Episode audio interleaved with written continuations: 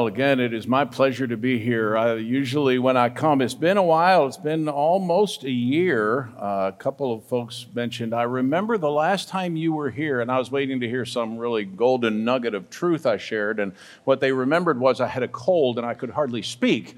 And uh, so I hope that'll be a little better this time around. But uh, I want to share with you a little bit of an update to begin our time here on what's going on at Hampton since I'm there a lot and uh, I'm super excited about what God is doing. So, two years ago, just about now, this time of year, uh, in October of 2021, uh, all of the work had been finished, all of the decisions and uh, so on from Hampton Roads Baptist Church had been made, and Coastal had adopted Hampton Roads Baptist Church in the fall of 2021. I began preaching there in January of 2022, and the first two Sundays we were there, there were 25 people in the building which, having come from all that God was doing at Gloucester, it was super exciting. We were really grateful for all that God had accomplished. But to be quite honest, it was just a little discouraging. But we have watched in these last couple of years as God has brought people to faith in Christ. He has uh, allowed us the privilege of discipling people, of reaching new people in the community.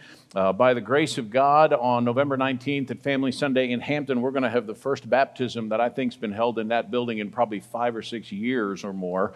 Uh, so that's super exciting to me. We uh, anticipate uh, ordaining our shepherding elders at that campus in December. And uh, so God continues to do great things. We're really excited. Uh, we're instead of 25 now averaging more like 100 or so and bumping 125 or so pretty regularly. So I'm already sowing the seeds for two services down there. So uh, anyway, we're really, really excited about what God's doing. And that's not the only place that God is at work.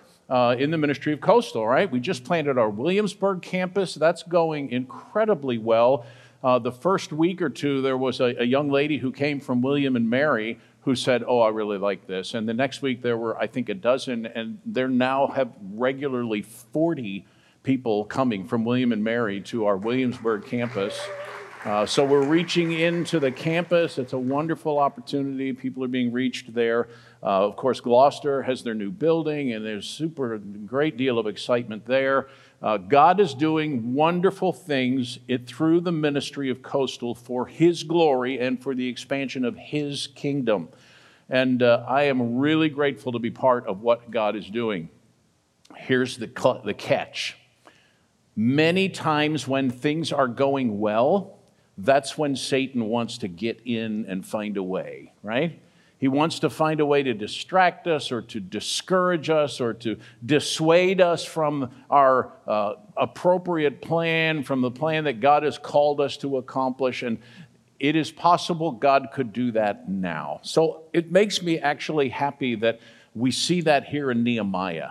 Here in Nehemiah 6, we have an opportunity to watch how Nehemiah and the people negotiate the distractions that could have stopped the work. We're calling this distraction and determination today. But first, I want to talk about the kind of distractions, the things that get us in a spot where we will just kind of get away from doing what God has called us to do. Now, that that could be as coastal as a whole, but that can certainly be in your own life too. God has a calling on your life and has work for you to do and a ministry for you to carry out. And it would be very easy for you to lose focus. That's the first temptation that he had, in fact. He was busy on the wall, things were going great. And it would have been tempting to lose focus. Let me read the first four verses of Nehemiah 6. Now, when Sanballat and Tobiah and Geshem the Arab, we've heard these names many times now, and the rest of our enemies heard that I had built the wall and there was no breach left in it, although up to that time I'd not set up the doors in the gates, Sanballat and Geshem sent to me, saying, Come, let us meet together at Hakkephirim in the plain of Ono. But they intended to do me harm. Now, let me just stop for a second. I don't know if that's actually how you say that town, but it doesn't matter because I said it with confidence, right? So if you're if you're in your small group and you're called on to read and you have no idea how to say that word, just say it with confidence. Okay, nobody will know different. I sent messengers to them. Nehemiah said, I sent messengers to them. I'm doing a great work and cannot come down. Why should the work stop while I leave it and come down to you? And they sent to me four times in this way, and I answered them in the same manner. This was a temptation to lose focus. Things were going really well. The wall is almost built. There are no more breaks in the wall. All they've got left to do is set the bars and the gates, which is a big deal because there are lots of those to go, but it's almost done. The work is almost complete. Their victory is within sight and things are going well. Sometimes that's when Satan wants us. That's when he can get something in there to get our focus off of what we're supposed to be doing. It happened twice in the Old Testament that I recall. One was in the life of David, King David, whom we are all well acquainted with. When after he became king, David had a season of virtually uninterrupted victory. Military victories, everything was great. The, the Jerusalem was being built, uh, all of that. It was really going incredibly well. And he got to a season where he normally would have led his troops out to war. And the Bible tells us in the spring, when the kings go out to war, David stayed home. He sent Joab, You got this. He sent his XO, You go take care of this. We're good. And he stayed home and chose the easier route. And one morning got up and went out on his balcony and saw a couple of houses over a young woman bathing herself and fell into a moral failure that was a horrible downfall for him personally, but affected the people over whom he was king. Because at a great season of victory, he lost focus. There's another man for whom that could have happened as well. His name was Joseph. He was a great man, loved the Lord, was faithful to God, got sold by his brothers to Egypt. You remember his story, right? Back in Genesis. And he, he was sold as a slave. But even as a slave, the Bible says everything he touched was great. Everything he handled went really, really well. And people noticed there's something special about this guy. So Potiphar, one of the officials of the Pharaoh of Egypt said, I need that guy in my house because everything he touches turns out great. And so he took him, and it wasn't long before Mrs. Potiphar looked at Joseph and said, That is one fine young man. And my husband is gone traveling all the time. And she literally threw herself at him and sought to convince him to be unfaithful to his commitment to God and to be sexually unfaithful. And he said, how can I do this great evil and sin against God? Joseph did not lose focus when the opportunity arose. It is easy for us to lose focus. Why do we lose focus? I think sometimes it's pride. I think sometimes we just think, we got this, we're good, we got this figured out. We're okay. We can handle it. That happened to the Israelites. Remember, they went into the land of Canaan. They won at Jericho in this astonishing victory, marching around there seven times that last day. The walls fell over and they won. They went to the next couple of small cities and they said, Oh, well, these, these are little cities. We can do this. And they came back defeated because they thought in their pride, we can handle this. Listen, Coastal, the worst possible thing we could do is look at all that God is doing through Coastal and begin to think, man, we're doing really well. If we ever forget how much we depend on God to accomplish His will for His glory, we will be in big, big trouble, right? We cannot lose focus. Sometimes it's just ease. Sometimes we just took a break you take a break, you can lose focus. No, I'm not saying you should never take a break, but be careful. In times of ease, it's easy to lose focus. So, how did he respond to them? I am doing too great a work to come down. I cannot come down off this wall. Now, listen, we remember Nehemiah is like a really wealthy guy. He's, he's whatever they get paid to do that cupbearer thing, he was, he was doing well because he's got 150 people at his table for lunch every day, and he's paying for it out of his own pocket. He didn't even take the, the money that the king would have offered to him. He's got plenty of money, but he is up there slinging mortar and picking up stones and building that wall with everybody else. He is just that kind of guy. And he says, Why? I cannot come down. I'm doing too great a work. And four times in a row, they send him this nice, uh, fancy portfolio with a letter in it. And come on, we want to have a meeting. We just want to talk. He knew otherwise, and he refused to lose focus. Secondly, there is the temptation to fear man. Because when the sealed letter didn't take effect, they decided to make up some stories about him.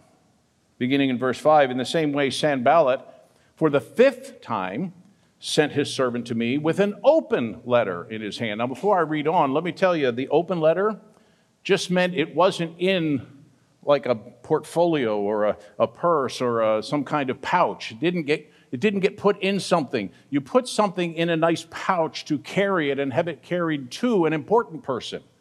To some peon that wasn't all that important, you just sent the piece of paper here, just give it to him, let him read it. That's a very distinct, purposeful decision on their part. Four times they sent him a letter the way they should have. The fifth time, well, if he's not going to listen, we're just going to send it open. And they said, It is reported among the nations and Geshem also says it that you and the Jews intend to rebel. That's why you're building the wall. And according to these reports, you wish to become their king. And you have also set up prophets to proclaim concerning you in Jerusalem there is a king in Judah. And now the king will hear of these reports. So now come, let us take counsel together. Then I sent to him, saying, No such things as you say have been done for you are inventing them out of your own mind. For all they wanted, they, they all wanted to frighten us, thinking their hands will drop from the work and it will not be done. But now, O oh God, strengthen my hands.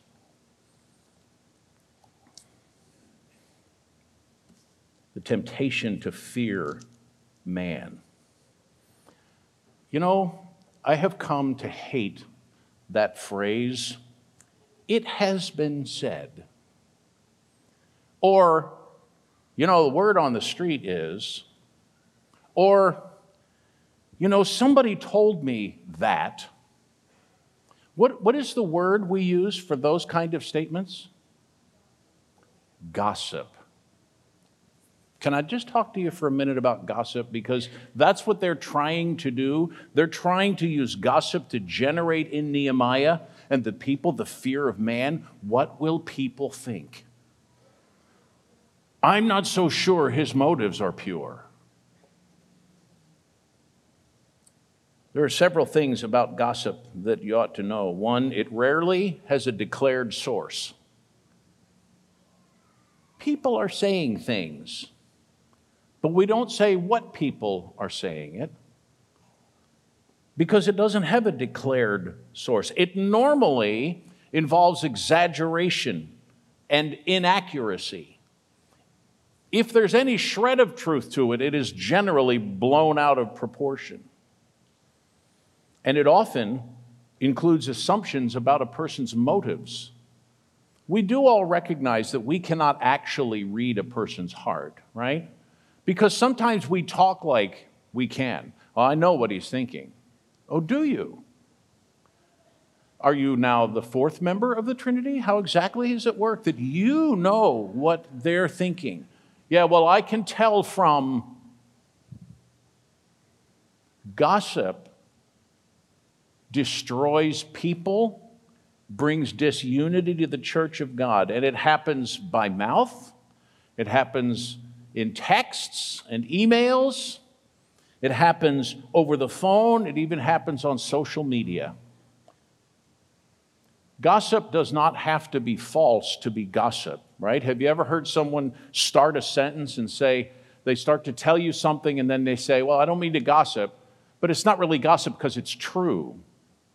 Gossip can be true. If it's hurtful, if it for some reason is not helpful to a person or a situation, or if I don't need to be repeating it, it's gossip. So I want to give you a couple of questions to think about. When, when you have someone talking to you and you're interacting with each other and you have a temptation to talk about something that you heard from somebody and to tell another somebody, ask yourself this question Am I willing to be quoted? Am I willing to have this person I'm telling this to go to the person about whom I am speaking and say, David Wilson said,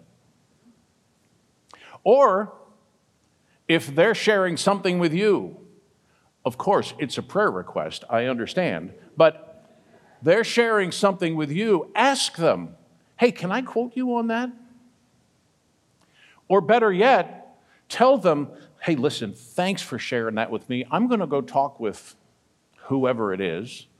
When we're done here, would you be willing to come with me so we can talk directly to them instead of about them? Gossip is a major reason for disunity in the family of God. It's why that's one of the things we actually talk about at our We Are Coastal class. We talk about our commitment to one another, which includes I will not gossip, I will work for unity.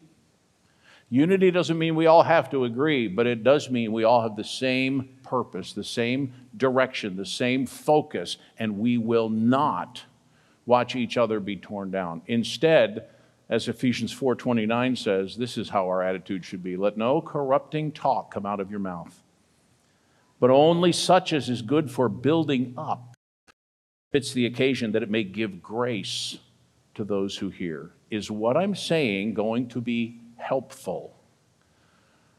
Okay, I know that was a, a little bit of a side issue, but man, it just seems like that's what they're trying to do, right? Man, people are going to hear about this. What's, what's Nehemiah's response? I love this. He finds his confidence in God and he simply says, That's not true. What you're saying isn't true. He found his security in God. When your security and you find your significance in Christ, you don't have to have the affirmation of other people to say, Oh, I know this isn't true about you. The people who matter won't believe it. The people who are going to gossip are going to gossip. Sometimes you have to rest in Christ and just know that's simply not true. But he also put the blame where it belonged. You are making this up in your own mind. That is just not true. You are inventing it. And then he goes to God in prayer, right? Oh God, strengthen my hands. All I wanted to do was get him to slow down, stop working at this so hard. Oh God, strengthen my hands. Third temptation temptation to lose focus, the temptation to fear man, and then the temptation to not trust in God. 10 to 14, interesting little situation. Now, when I went into the house of Shemaiah, the son of Delaiah, son of Mehetabel, who was confined to his home, he said, Let us meet together in the house of God within the temple. Let us close the doors of the temple, for they're coming to kill you. They're coming to kill you by night.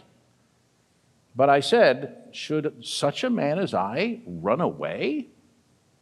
And what man such as I could go into the temple and live?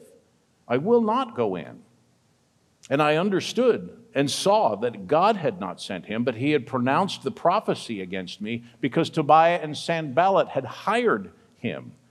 For this purpose he was hired that I should be afraid and act in this way and sin, and so they could give me a bad name in order to taunt me. And he prays again Remember Tobiah and Sanballat, oh my God, according to these things that they did, and also the prophetess Noadiah and the rest of the prophets who wanted to make me afraid. The temptation not to trust in God. This plan seems really faulty from the beginning. This guy is disabled. He can't go see Nehemiah, so he says, Come to my house. And the first thing he says is, Oh, hey, let's go to the temple. You would think the answer would have been, well, I thought you couldn't go out. But regardless, he wants to go to the temple. Now, he should not have gone to the temple for several reasons. And he responds to him after he feigns this interest. I'm just concerned for your best interest. They're trying to kill you, Nehemiah. Nehemiah was not a priest. He had no business. This is into the temple, into the inner parts of the temple, is the way it's described. We're not talking about going to the courtyard, we're going to the inner parts of the temple. That's where the priests belong. Nehemiah was not a priest. Now, listen, That's a lesson in humility to me. Nehemiah is the man, right? From the human vantage point in this story, Nehemiah is the man. He's running the show. He knows what needs to be done. He's got it figured out. He's got people engaged and involved. He is the man. But he's not a priest and he has no business in the temple, and he knows that. Everybody has boundaries. He's a humble man of God. And he says, How could somebody in my position just quit and run and hide? I have a responsible position. I cannot let that be my legacy. And how can somebody like me, who is not a priest, go in the temple? I'm not allowed in there. I should die if I go in there. And his enemies knew it, right? They did that because they wanted to sully his reputation. He would have been sinning against God. So there are a lot of distractions that can cause us to cease the work that God has given to us. But Nehemiah is determined, and determination finishes the job. He probably had it on a plaque in his office somewhere when, he, when verse 15 got written down, right? So the wall was finished on the 25th day of the month, Elul, in 52 days. 52 days. They rebuilt the whole wall of Jerusalem. And when all our enemies heard of it, all the nations around us were afraid and fell greatly in their own esteem, for they perceived that this work had been accomplished with the help of our God. Determination finishes the job. The wall was completed in, what is that, six weeks? Really record time, right? An incredible feat of, of engineering and organization and all of the stuff that had to go into that process. This thing was falling down. And it was accomplished by people, many of whom were not builders. They didn't know what they were doing in building a wall. A few weeks ago, we saw some of the people listed, like a dad and his girls were there, some perfumers were working on the, the wall. Uh, next, in a couple of weeks, we're going to talk. There were singers. There was the prayer team leader was there working. I mean, everybody was involved in working on this wall, and a lot of them didn't know what to do except put that rock there, right? They knew how to serve. And all of the people in the nations around them were now in awe. Now, here's an interesting thing to think about. When this first started, it was Sanballat and Geshem and these, you know, these couple of guys. And as the story has progressed, the account in Nehemiah, we have watched as they brought in more and more people on this thing. They got this group over here, and they got another group down on the south, and another group up north, and a group on the west and east, and they have now surrounded Jerusalem with people who are ready to hinder this work, to stop it completely if possible. More and more people have been brought in. They are surrounded by people who think we're going to stop this thing from happening.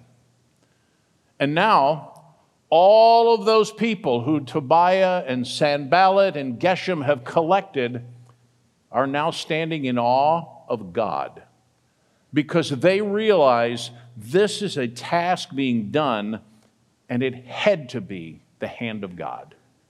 The wall is completed. The nations stood in awe. They fell in their own estimation that's a really good thing, right? We could all afford to fall in our own estimation a little bit.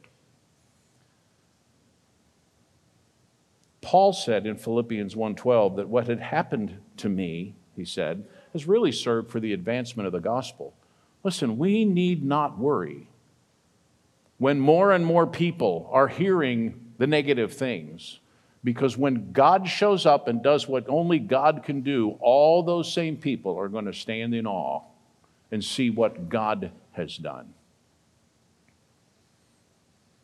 Now, I want to spend our last few minutes together talking about, um, I think, a really important connection here. Under this title, The Job Isn't Done. Now, the wall was complete. But that wasn't the end of the job, right? The job was the kingdom of God. The job has always been the kingdom of God. God is building and calling out a people for his own name, and that has always been what God has been doing. From the first call of Abraham till he came to the nation of Israel and into the prophets and all of these things and throughout. They were always to be a light to the nations. And the job still isn't done. And this is where we come in. Because the wall was complete, but the job wasn't done. The wall was finished, the gates were up, the people could come and dwell securely inside Jerusalem, but the job wasn't complete. William Carey is famous for once having said, Expect great things from God, attempt great things for God. It was in the context of a sermon that was challenging people. Why aren't we giving of ourselves completely to the service of God? In fact, he worded it this way He wondered, surely it is worthwhile to lay ourselves out with all our might in promoting the cause and kingdom of Christ. The cause and kingdom of Christ, it's what we're here for. The job is still not done. So here's what it's going to look like at the end. I want to start there and then I want to back up. Because there is coming a day when it's all going to be done. Not just the wall complete, but it's all going to be done and it's going to look like this. John wrote it in the book of the Revelation in chapter 7. After this, I looked and behold, a great multitude that no one could number from every nation, from all tribes and peoples and languages, standing before the throne and before the Lamb, clothed in white robes with palm branches in their hands, and crying out with a loud voice. I know we're not allowed to do that in church, but I'm going to give you a minute to do it here just a second. Crying out with a loud voice, Salvation belongs to our God who sits on the throne and to the Lamb. And all the angels were standing around the throne and, all, and around the elders and the four living creatures, and they fell on their faces before the throne and worshiped God, saying, Amen. Blessing and glory and wisdom and thanksgiving and honor and power and might be to our God forever and ever. Amen. That's what it's going to be like at the end when the job is done. And until the job is done, that's where we come in.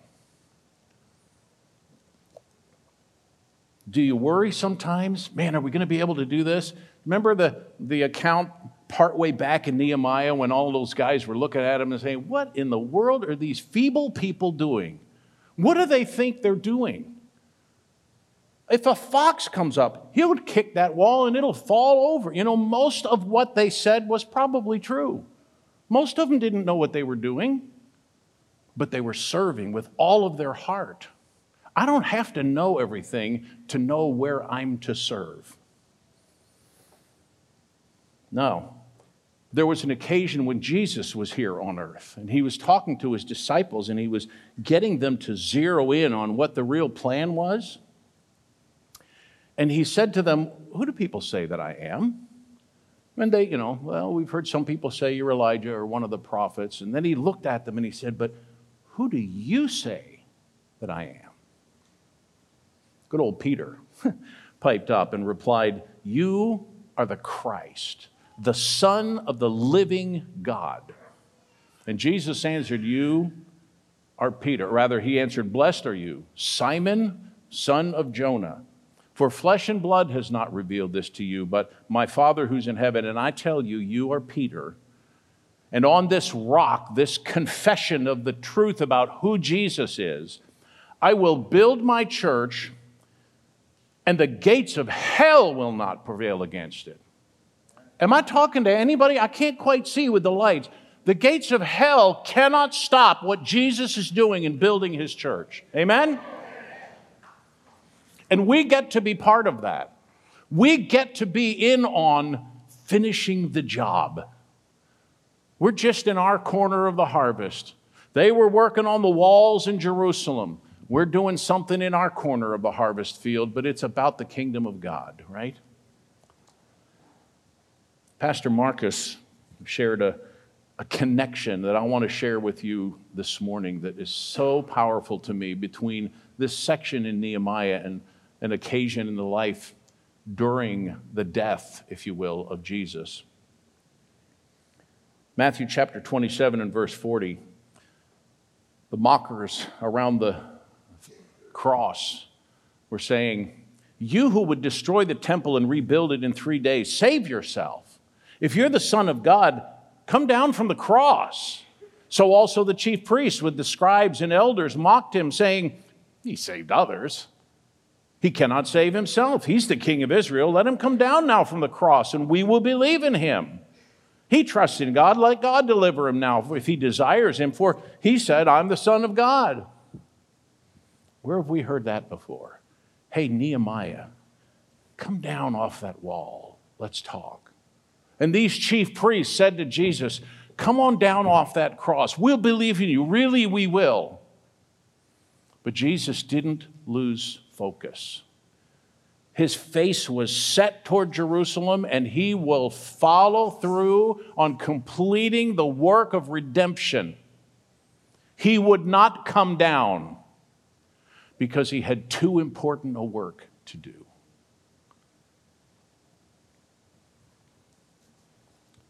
Until John 19 came. After this, Jesus, knowing that all was now finished, said to fulfill the scriptures, I thirst.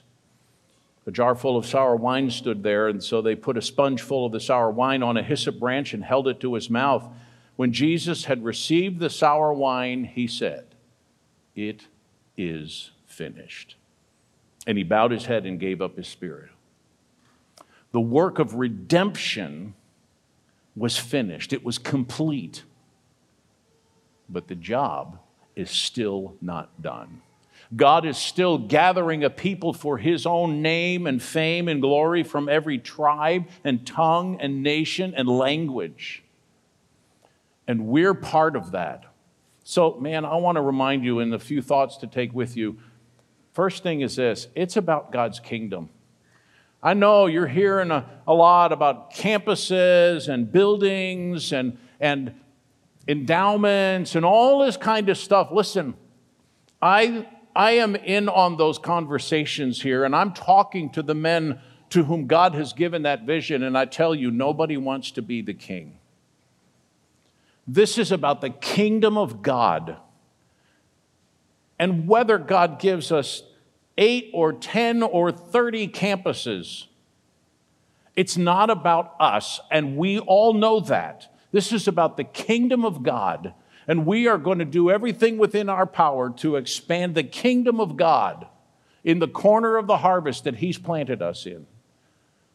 I hope you're on board. And so the next question is for you What are you attempting for God? I don't mean that as a criticism. I'm saying if we know that the work of God is to gather people from every tribe, tongue, nation, and language, and we know that what we're trying to do together here is part of that, and what God has given you in your own personal life is part of that. What are you attempting? Do you expect God to do great things? Or are you content with what He's already done? That's good enough. Look how good God has been. God has been amazing, incredible, beyond anything we could ask or think, but He's not done. What are you attempting for God? And to those of you who may be a little weary, because you, you are working hard, you are going at it, you're serving multiple times on multiple weeks, don't give up. Therefore, my beloved brothers, be steadfast, immovable, always abounding in the work of the Lord, knowing that in the Lord your labor is not in vain. Don't give up. God's not done yet. There will be time to rest. There will be time to enjoy eternity in the kingdom of God, fellowshipping with people from all those groups, tribes, tongue, nation, languages, from all history as we celebrate together and worship the King. But between now and then, the job's not done. So let's give it our all. What would prohibit us from giving everything of ourselves to the service of Jesus and his kingdom? Listen, we're going to pray. I'm going to pray here in a minute. The worship team's going to come back. We're going to sing on our way out. Man, I want to encourage you. We're going to have prayer team members down here at the front. Come talk to them. Maybe you've got some something you got to figure out. Maybe you found yourself trapped in that gossip thing, or maybe you just have been trying to make a decision. I know I should be serving over here or doing this, but I'm having a hard time, or whatever it is. They would love to pray with you about it. And can I, can I tell you this before we sing? Fundamentally, this is about the gospel. That great work that Jesus was doing, that he could not come down off of the cross, was the redemption of mankind. We all are sinners. I know that's no news to you. If you're honest with yourself, I know you realize I'm not perfect. Nobody's perfect, right? That's the problem. Jesus came and lived the perfect life none of us could ever live. And so we acknowledge that we are imperfect, that we are sinful. And we come to Christ and we recognize the gospel that Jesus came and he died on the cross bearing the penalty for sin. He was buried, and on the third day, he came back to life again, actually came back to life and walked around and talked to people, and then went back to heaven and he said, I'm coming back again. What we do is turn from our sin believe in the gospel and receive Christ. And if you've never done that, I want to plead with you. We care for you. That's why we tell you that message. We are all in the same boat. We completely get what it means to be a sinner. And we're still struggling along, learning to, to grow away from the sin that has beset us. But man, you want to be right in the sight of God, you got to take on the righteousness of Jesus. Otherwise, there is no way. So you do that by repenting of your sin, believing in the gospel, receiving Christ. If you've never done that, maybe that's what you need to do. Come on up here. I'll be hanging out up front. These guys are down here. Let us talk to you. Let us show you from the scriptures how you can know your sins are forgiven. You're on your way to heaven. You're right with God. God's doing great stuff, right? Let's not lose focus. Let's not get concerned about what everybody else thinks. Let's not do any of those things. Let's be determined to finish what God has called us to do and not give up until it's done or He calls us home. Father in heaven, I'm so grateful for the example of Nehemiah and others in the scripture like him who knew that you had your hand on them and had a calling in their life and they were just not going to quit. They were not going to give up. And Lord, of all of the people we look at in the scriptures, we're grateful for Jesus, who set his face like a flint, the Bible says, toward Jerusalem, and he would not turn away. Nevertheless, he said, Not my will, Father, but yours be done. And he endured the cross and paid for sin and died for us. Oh, Father, I pray that we would be people who would give our all for him, not to try and pay him back, but simply because we're so grateful. So bless us as we sing, bless us as we go today. Would you honor yourself in our lives, for we ask in Jesus' name. Amen.